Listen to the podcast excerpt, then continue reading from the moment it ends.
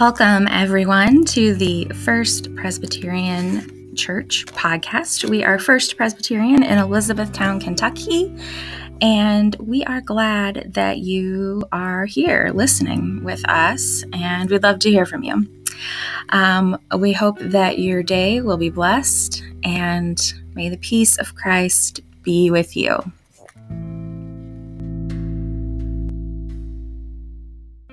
Pray with me, please. Come, Holy Spirit,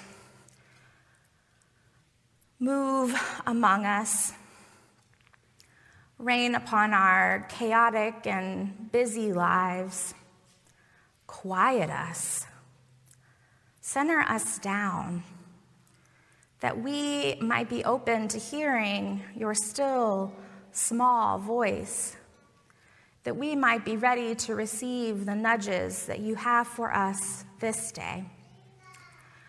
May the words of my mouth and the meditations of all of our hearts be acceptable and pleasing to you, O Lord, our rock and our Redeemer. Amen.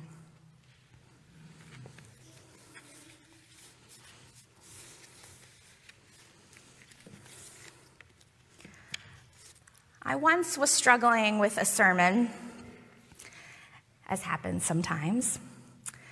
It might have been a Christmas Eve sermon, and I think I was, it was not here.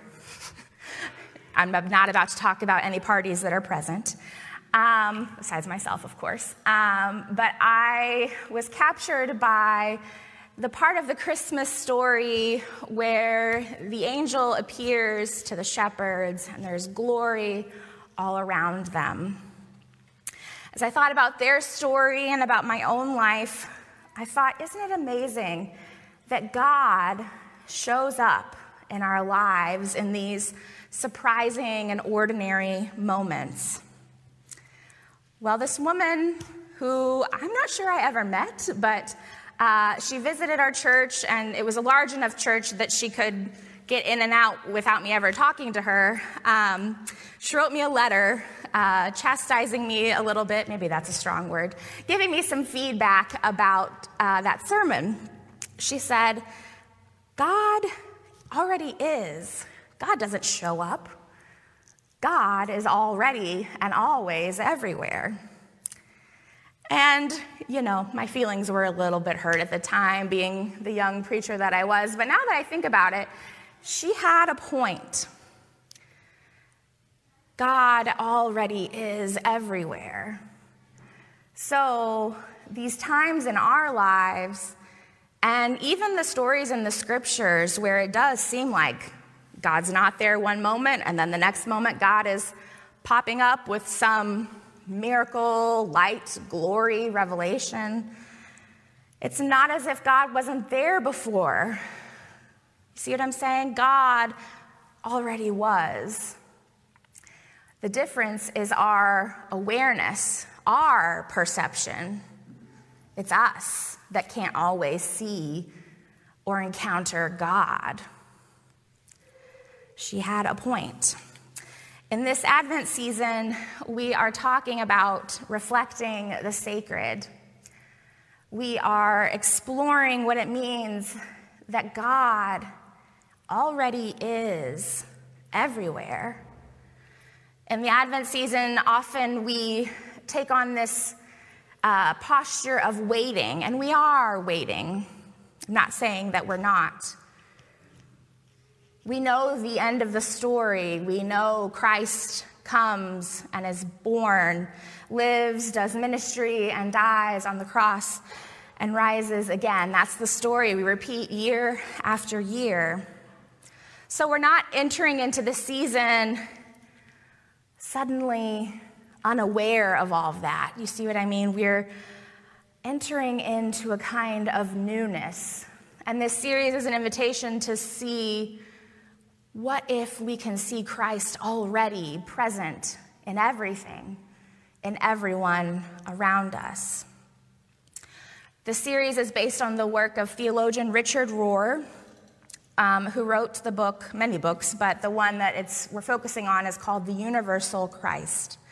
And in that book, uh, Rohr writes I have never been separate from God, nor can I be, except in my mind.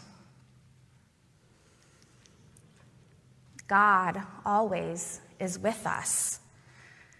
And so maybe what we're waiting on is not for God to appear or God to show up, but what we're waiting on is ourselves, our own awareness of God's presence. Maybe what we're waiting on is for us to slow down, to connect to the God and the sacred that is already within us and all around us. The scriptures that we read this morning, they have a lot to say. And uh, we can be sort of put off by these more apocalyptic or sort of end time scriptures. They can make us nervous. It sounds like bad news, or at least scary, uncertain news. What we hear in Matthew that the Son of Man will come at an hour that we do not know and do not expect and will be the judge of all things. Well, it is worth reminding us uh, and keeping in mind that the whole left behind theology that uh, is, has been popular in the last sort of hundred or so years isn't really what Matthew's talking about. They did not have that understanding of rapture that came much later in the Christian thinking. What Matthew is conveying is this sudden sense that it will be a surprise, that we don't know when Christ will come. You see, we live between Christ's first coming, his birth, and the second coming. And no matter what we believe about the end times, whether it's coming soon or coming someday, but who knows when, or maybe we have this idea that it's just figurative and we're called to bring the kingdom now. Whatever we believe about these end times, Matthew and Paul and Romans are clear. Our call is to stay awake. Matthew said it several times in that passage stay awake, keep watch, be ready. And that relates to our Advent theme and what we're talking about and being called to in this season of waiting and paying attention, of connecting to God. Stay awake. Now, when we hear the instructions to stay awake, I also get nervous because I think, I can't stay awake all the time. I get tired, right? I can't always be ready for Christ to come. I can't spend every single moment doing God's work in the world. Again, I get tired. And we've talked before about how I just like to, you know, cocoon on the couch, right? Maybe the invitation is to a different kind of waiting and staying awake. Maybe instead of that frenzied preparation filled with anxiety, God calls us to have a soft focus, kind of like our image for the series, to let things blur a little bit, to pay attention, yes, but not with anxiety, with hopeful expectation. For the good news is that God already is everywhere and all around us, and so the time is now when we can encounter God. The place is here and now. We live between times, between the now and the not yet. We live in between God's beginning of the story and the end of the story. But we can be confident that we do live in that story. So, in this season, or maybe just today or this week, how can you slow down and connect to God? How can you find sacred time? in the right now. God is waiting for us. Maybe it's something simple. For me, it's often just, I don't really know how to describe it. Do you know? Have you experienced that where you're just sort of like, you breathe in and something kind of hits you from your life about how beautiful it is? Like in the morning, the first cup of coffee, opening the fridge, having food,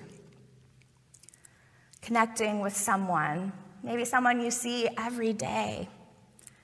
For me, it's like when I put Lydia to bed, slowing, it's a slowing down and a tuning in to the gift of life and of God. I don't know how you do it, but maybe there are ways you can invite more of that in this season, which, as we've talked about in the service, just gets so full of stuff. This is one reason that we're practicing, as we did at the beginning of this service, a kind of meditation to center ourselves. And you may think, I'm no good at that slowing down thing. And I'll confess with you that I'm right there with it, with you. My brain gets all whirly, girly, and it's a whole thing. When I was in college and went to uh, meditation seminars or classes, uh, I would just fall asleep. There was one once at our college uh, planetarium, and yeah, you know, it's dark in there and with really comfy seats, and I was out like a light. It is hard to slow down. It is hard to pay attention, but it doesn't have to be perfect. It doesn't have to look like any certain sort of thing. God comes to you in the particularities of your own life because God already is there, just waiting for us to open our eyes. So let us stay awake. Let us look for God. Let us see every moment is filled with the sacred. Amen.